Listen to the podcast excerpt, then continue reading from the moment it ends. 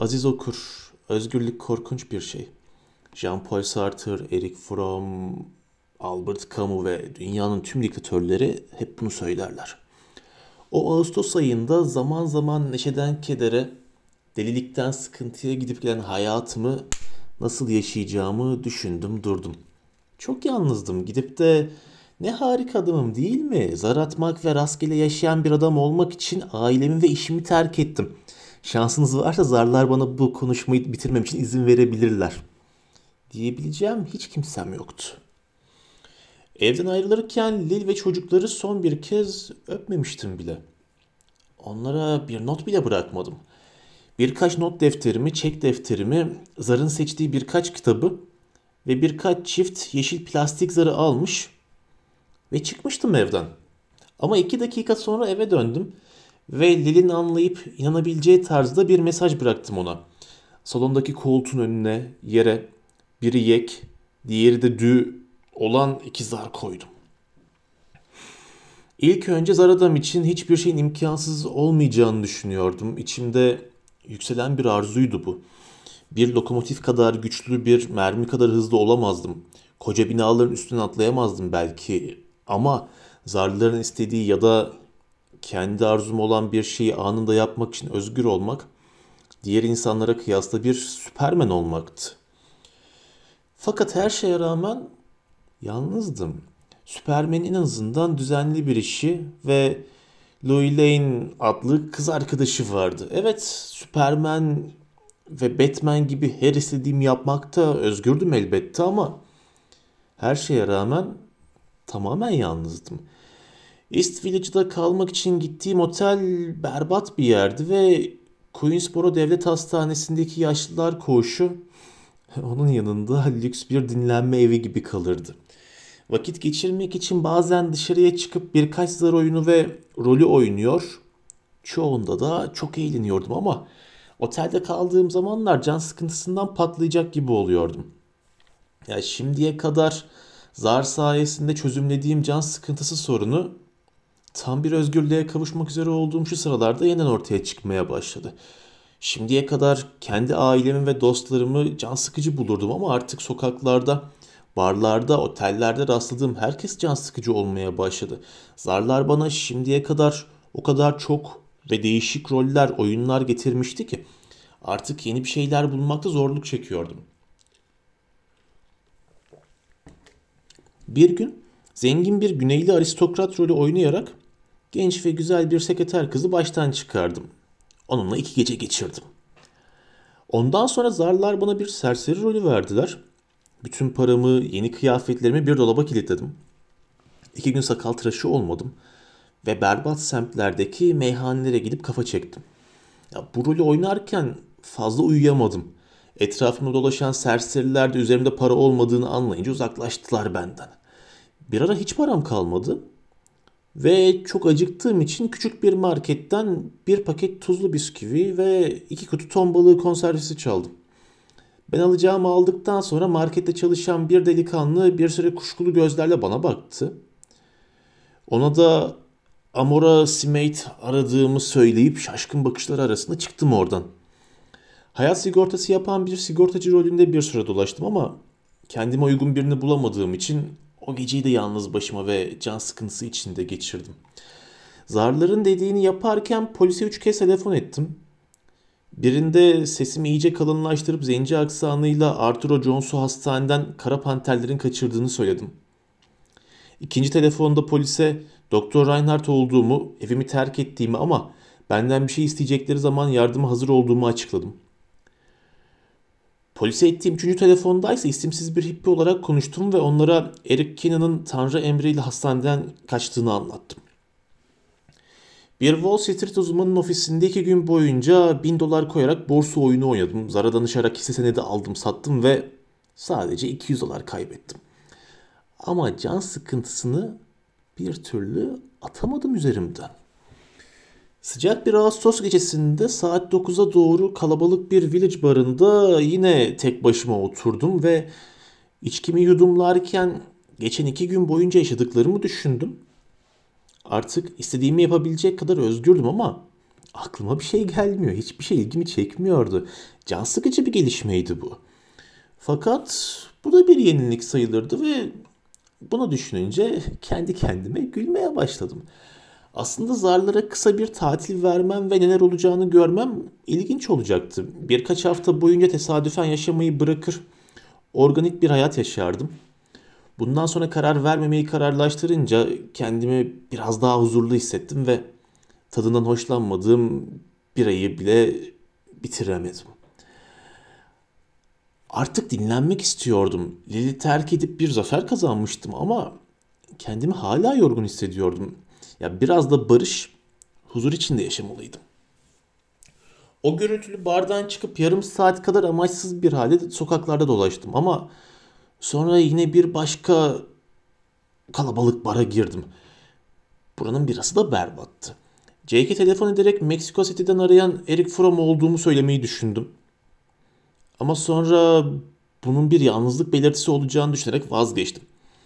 Herkese içkiler benden diye bağırmak istedim ama organik tutumluluğum engelledi beni. Bir ara bir tekne satın alarak dünyayı dolaşmayı hayal ettim. Vay canına bu bizim eski zampara dostumuz değil mi? Bu keskin ve cinsellik kokan kadın sesini duyunca başımı çevirip sahibine baktım ve Linda Reichman'ın hafifçe gülümseyen yüzüyle karşı karşıya geldim. Oo merhaba Linda dedim ama ciddiyetimi bozmadım. O anda nasıl bir rol oynamam gerektiğini düşündüm. Linda ne arıyorsun sen buralarda bakalım diye sordu. Şey bilmiyorum tesadüfen geldim işte. Amerikan barda yanımda oturan adama baktı ve sonra elindeki içkisini barın üzerine onunla benim arama bıraktı. Gözleri makyajlıydı, saçlarını daha açık sarıya boyamıştı. Vücut hatlarını anlatmaya gerek bile yoktu. Sütyensiz diri göğüsleri rengarenk tişörtünden fırlayacaklarmış gibi duruyorlardı.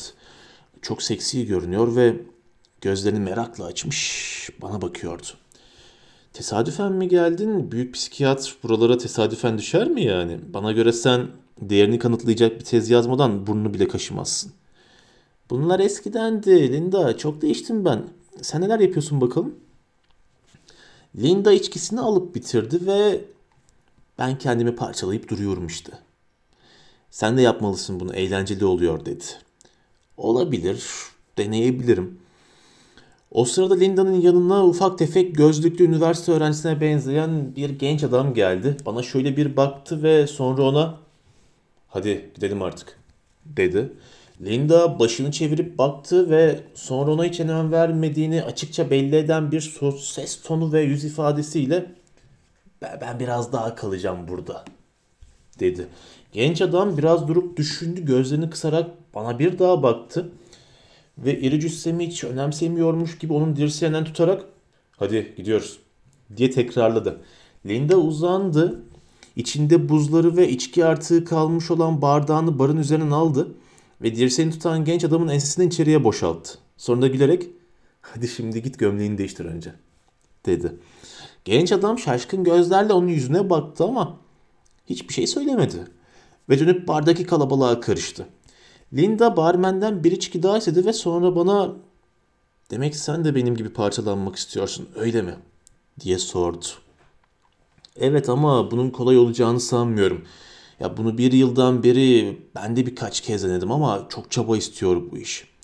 Bir yıldan beri mi?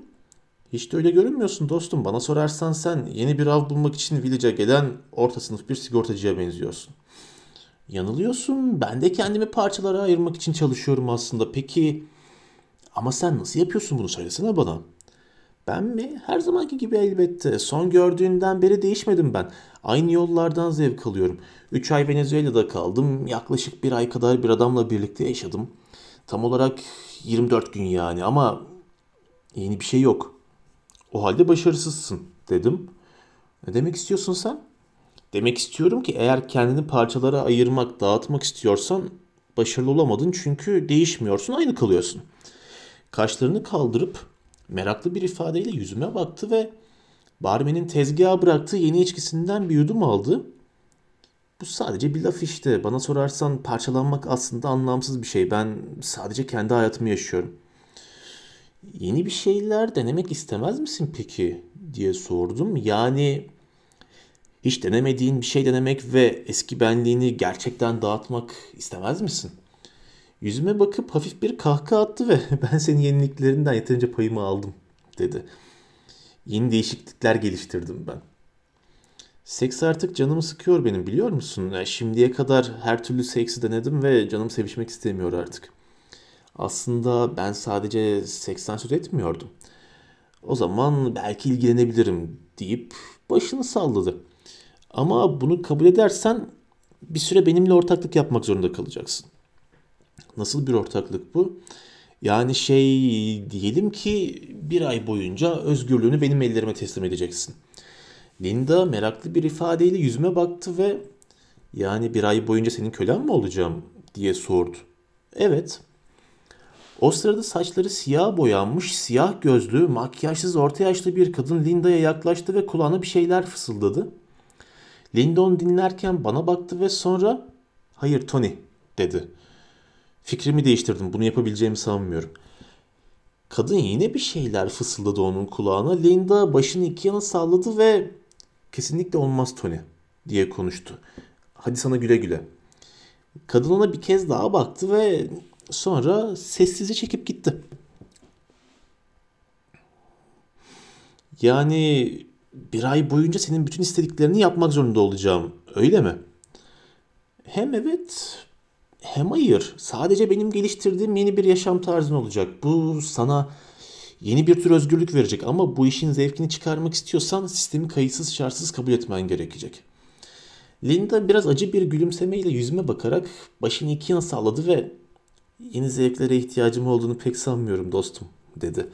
Ya kendin ve hayatın hakkında yaşadığın 25 yılda öğrenemediğin kadar çok şey öğreneceksin ama. Umursamaz gibi yaşım 28 dedi. Yarısını içtiği bardağını bara bırakıp gitti ama çok geçmeden geri geldi ve buz gibi bir ifadeyle bana baktı. Bizim eski zampara neler yapıyor buralarda bakalım diye sordu. Ben emekli oldum Linda. Ailemi, işimi, dostlarımı terk ettim ve ömür boyu tatile başladım. Kendisi gibi bir serseri bulduğuna sevinmiş gibi biraz daha saygıyla baktı bana. Sen her şeyi böyle toptan mı yaparsın?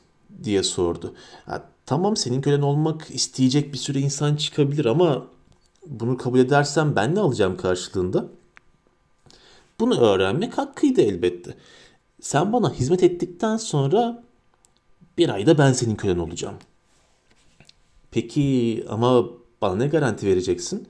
Garanti yok Linda ama benim gibi bir deliyle yeni bir hayata başladığında bunun hoşlanacak ve isteyeceksin bunu. Neden önce sen benim kölem olmuyorsun peki? Çünkü sen benim kadar zeki ve hayal gücü kuvvetli bir efendi olamazsın. Ben sana önce öğretecek, sonra da teslim olacağım. Hay hay. Ama önce bir deneme yapacağız. Önümüzdeki 24 saat için sen benim kölem olacaksın. Sana ve mesleğine zarar vermeyecek olan bütün emirlerime itaat edeceksin. Ben senin kölen olduğumda da aynı koşullar geçerli olacak. Ne diyorsun buna? Tamam. Nasıl imzalıyoruz bu anlaşmayı peki? Ya total kölelik yeni bir yol ve ikimiz de istiyoruz bunu. Parçalanma, bölünme de bu anlama geliyor zaten. Sen de bunu arzu, arzuluyorsun ve anlaşmaya sadık kalacağız. Pekala başladık mı yani? Saatime baktım ve başladık dedim. Yarın akşam saat 9.45'e kadar senin kölenim. Gizlilik açısından adım Charlie Herbie olacak. O halde gidelim. Bardan çıkıp bir taksiye atladık ve Linda beni batı yakasındaki apartman dairesine götürdü. Bana bir içki verdi. Divanın üzerine dizlerini kırıp oturdu. Ben içkimi yudumlarken analiz eder gibi gözlerini bana dikti. Bir süre sonra başının üstüne amuda kalk dedi. Koca vücudumla birkaç kez amuda kalktım ama her seferinde dengemi bulamadan düştüm. Beşinci düşüşümde Linda gülerek tamam dedi. Bu kadar yeter. Bir sigara yaktı ama herhalde çok içtiği için elleri titriyordu. Şimdi soyun bakalım. Dediğini yaptım, soyundum. Şimdi mastürbasyon yapmanı istiyorum. Ama zararlı bir şey bu. Konuşma ve dediğimi yap. Ben de okul ve üniversite hayatımda tüm sağlıklı gençler gibi mastürbasyon yapmıştım elbette ama kadınlarla ilişkiye başladıktan sonra bu alışkanlıktan vazgeçtim. Psikoloji eğitimim sırasında da kendini tatmin etme yönteminin insan zekasına zarar vermediğini öğrenince sevinmiştim ama bunu yapmak yine de insanda bir suçluluk duygusu bırakıyordu. Linda da bunu biliyor olmalıydı ki benden böyle pis bir şey yapmamı istemişti. Ama o anda cinsel duygularımı tahrik edecek bir şey gelmiyordu aklıma. Öylece kaldım ayakta. Sana dediğimi yapsana bir adam. Linda bir erkeğin durup dururken rahatça mastürbasyon yapabileceğini, bunun sadece bir okşama uygulaması olduğunu sanıyor olmalıydı. Ne demişti General MacArthur? Hiçbir şey gerçeğin ötesine geçemez. Ya ben de kendimi okşamaya başladım ama bir kadın önünde bunu yapmak kolay değildi elbette. Utanarak yere ve Linda'nın ayaklarına bakıyordum. Linda sert bir sesle bunu yaparken yüzüme bakacaksın dedi. Ona bakınca birden tahrik olmaya başladım. Çok geçmeden doyuma ulaştım ve halının üstüne boşaldım. Rahatladım ve kendimi toparlamaya çalıştım ama hiç beklemediğim bir şey oldu ve Linda şimdi yala onu dedi bana. Ya birden üzerime tonlarca yük binmiş gibi korkunç bir ağırlık ve bezginlik çöktü. Yüzümün nasıl bir şekil aldığını bilemiyordum. Ama yapabileceğim bir şey yoktu. İtiraz edemezdim. Dizlerimin üstüne çöktüm ve eğilip kendi menimi yaladım. Linda şimdi bana bak dedi başımı kaldırdım. Bir robot gibi ona baktım. Yerdeki küçük halılar arası zemin parlaktı ve bir koltuğun altında bir çift erkek terliği duruyordu. Kendimi bir süpermen gibi hissetmiyordum elbette. Pekala şimdi ayağa kalk. Dediğini yaptım ama o bana bakarak güldü ve kendinden utanmalısın doktor dedi. Başım ve omuzlarım düştü. Gerçekten de utandım kendimden. Linda sana köle olduğum zaman bana bu tür şeyler mi yaptırmayı düşünüyordun diye sordu. Hayır dedim ama sanıyorum sana sadiçe davranan erkekler olmuş. Yani ben şimdi çok iyi bir şey yapmadım değil mi? Aa, hayır bunu söyleyemem. Beklediğimden çok daha orijinal bir şey seçtin. Bana yeni bir deneyim yaşattın. Asla unutamayacağım bir deneyim. Linda içkisini bitirmiş, sigarasını içiyordu. Yüzüme baktı ve sırtarak bak aklıma ne geldi dedi. Şimdi telefon edip bir eşcinsel arkadaşımı çağırsam onu becerebilir misin? Emrin baş üstüne dedim. Bunu düşünmek seni ilgilendiriyor mu, korkutuyor mu diye sordu. Canımı sıkıyor ve üzerimde baskı oluşturuyor. Güzel. Linda bana bir içki daha verdi. Sonra iki yere telefon edip Jet adlı birini aradı ama iki yerde de bulamadı onu. Hayal kırıklığına uğramış gibiydi. Ben düşünürken yüzüstü yere yat dedi. Yere uzanırken eski look gibi eğlendiğimi hissettim ve kendi kendime gülümsedim. Bir süre sonra Linda tamam yatağa gidelim dedi. Onu takip ederek yatak odasına gittim. Onun emirleriyle yavaşça soydum onu ve iki kişilik yatağa yatırdım. Birkaç dakika birbirimize dokunmadan ve konuşmadan yan yana yattık. Ondan emir almadan hiçbir şey yapmamaya gayret ediyordum. Sonunda Linda beni okşayıp kulağımdan, boynumdan ve dudaklarımdan öpmeye başladı. Kısa bir süre sonra önce boşalmama rağmen onun becerikli hareketleri beni yeniden tahrik etmeye başladı. O benim tahrik olduğumu anladı ama hiçbir şey söylemeden yatağın diğer kenarına kaydı ve orada kaldı. Ben de hiçbir şey yapmadan bekledim. Sonunda uykuya daldım. Uykumda kendimi banyo yaparken gördüm. Suyun sıcaklığını hissettim ama çok geçmeden bu sıcaklığın beni okşayıp uyandıran Linda'nın ellerinden geldiğini anladım. Sonunda beklediğim oldu ve Linda kendi bana teslim ederek istediğimi yapabileceğimi söyledi. İkimiz de kendimizden geçene kadar seviştik ve sonra bitap düşerek uykuya daldık. Sabah geç bir saatte uyandığımda bir dizim Linda'nın beline değiyordu. Karnım açtı. Linda uyanıktı. Sırt üstü yatmış tavanı seyrediyordu. Uyandığımı görünce hafif bir sesle sana emrediyorum diye konuştu. Bana istediğin emri ver, emrine itaat edeceğim ama benden istediğini yaparken istediğim anda vazgeçebilecek ve sana yine bir emir verebileceğim. Yani ben senin geçici efendin mi olacağım? Evet ve bana gerçekten yaptırmak istediklerini emretmeni istiyorum. O zaman bana bak dedim. Beni başın aşağı şöyle bir süzdü. Bizim yaptığımız iş çok önemli diye başladım. Bu emirler senden nutuk çekmeni istemedim dedi. O halde beni dinlemeni emrediyorum sana. Bana emrederek istediğini yaptırabilirsin ama nutuk çekmek yok. Yani bu 24 saat süresince nutuk yok. Pekala. O zaman zarif bir öpücük istiyorum. Sevgi dolu ama cinsel arzu olmadan. Yanımda doğrulup oturdu. Buz gibi bir ifadeyle yüzüme baktı. Sonra eğildi ve gülümseyerek hafifçe dudaklarımdan öptü. Sırt üstü yattım ve şimdi şefkatli bir kadın gibi yüzümü öp dedim. Yani yüzüm beyaz bir gülmüş gibi nazik öpücükler ver bana. Yüzünde önce gergin bir ifade belirdi, sonra gözlerini kapadı, yanaklarımı ellerinin arasına aldı ve eğilip nazik öpücükler kondurmaya başladı yüzüme. Teşekkür ederim Linda bak, işte bu harika, çok güzelsin sen. Hafifçe gülümsedi ama gözlerini açmadı. Beni öpmeye devam etti ama bir süre sonra ben ona şimdi sen böyle sırt üstü yat ve gözlerini kapa dedim. Dediğimi yaptı ve yüzünde mutlu bir ifade belirdi. Çok rahat olduğu belliydi. Şimdi hayalinde benim seni peri masallarında anlatıldığından da fazla seven bir prens olduğumu düşün. Dedim. Bu prens sana adeta tapıyor. Tanrı'nın yarattığı en güzel varlıksın sen. Ruhsal ya da fiziksel açıdan hiçbir kusurun yok. Kocan olan prens şimdi düğün gecenizde sana olan sonsuz aşkını belirtmek için yanına geliyor. Onun aşkına büyük bir mutluluk içinde karşılık var. Bunları hafif ve aşk dolu bir sesle ona söyledikten sonra vücudunun hassas noktalarını yavaşça okşamaya ve dudaklarından öpmeye başladım. Ama şunu da belirtmeliyim ki bu tür duygusal öpücükler çoğu zaman kuru ve heyecansız olur. Ben ona gittikçe artan bir duygusallıkla yaklaşmaya başladım ama birden beklemediğim bir şey oldu. Linda birden doğrulup yataktan aşağıya atladı. Bana dokunma artık diye bağırdı. Birden sinirlendim ve bana verdiğin gücü hemen geri mi alıyorsun yani diye sordum. Linda evet evet derken titriyordu. Dizlerimin ve ellerimin üzerinde emekler gibi doğruldum. Ona baktım. Fakat Linda bu anlaşma bitti defol git evimden.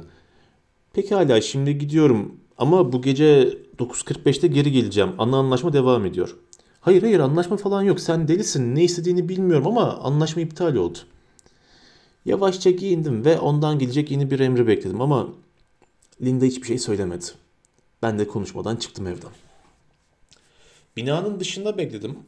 Linda bir saat sonra çıkıp şehir merkezine giderken onu takip ettim. Village'da bir binaya girdi. Akşam beş buçuğa kadar orada nöbet tuttum. Sonra onu yemek yediği restorana kadar izledim. Benim kendisini izlediğimden haberi yoktu ve eminim aklına bile gelmiyordu bu olasılık. Yemekten sonra barda konuşup gönderdiği genç adamla buluştu. Bir sürü bara girip çıktılar. Bir sürü insanla konuştular, öpüştüler ve durmadan içtiler. Saat 9.45'te harekete geçtim. Linda tanımadığım üç erkekle beraber bir masada oturmuş konuşuyor, kıkırdayıp duruyordu. Çok sarhoş olduğu belliydi. Adamlardan biri elini onun eteğinin altına sokmuş, bacağını okşuyordu. Masaya gittim. Linda'nın başına dikildim ve saat ona çeyrek var Linda, gidiyoruz dedim. Bulanık gözlerle bana baktı. Sesini çıkarmadı, hafifçe öksürdü, sallanarak ayağa kalktı. Masadaki adamlardan biri, hey nereye gidiyorsun bebek? diye sordu. Biri de onu kolundan tuttu. Linda'nın kolunu tutan adamın yanına gittim ve çok sinirlenmiş gibi kaşlarımı çatarak tepeden baktım ona. Ve Linda benimle geliyor bayım dedim. Adam cüssemi fark edince Linda'nın kolunu hemen bıraktı. Diğer iki adama da dik dik baktım. Sonra ayrıldık oradan. Linda biraz isteksiz görünse de hiç itiraz etmeden geldi benimle.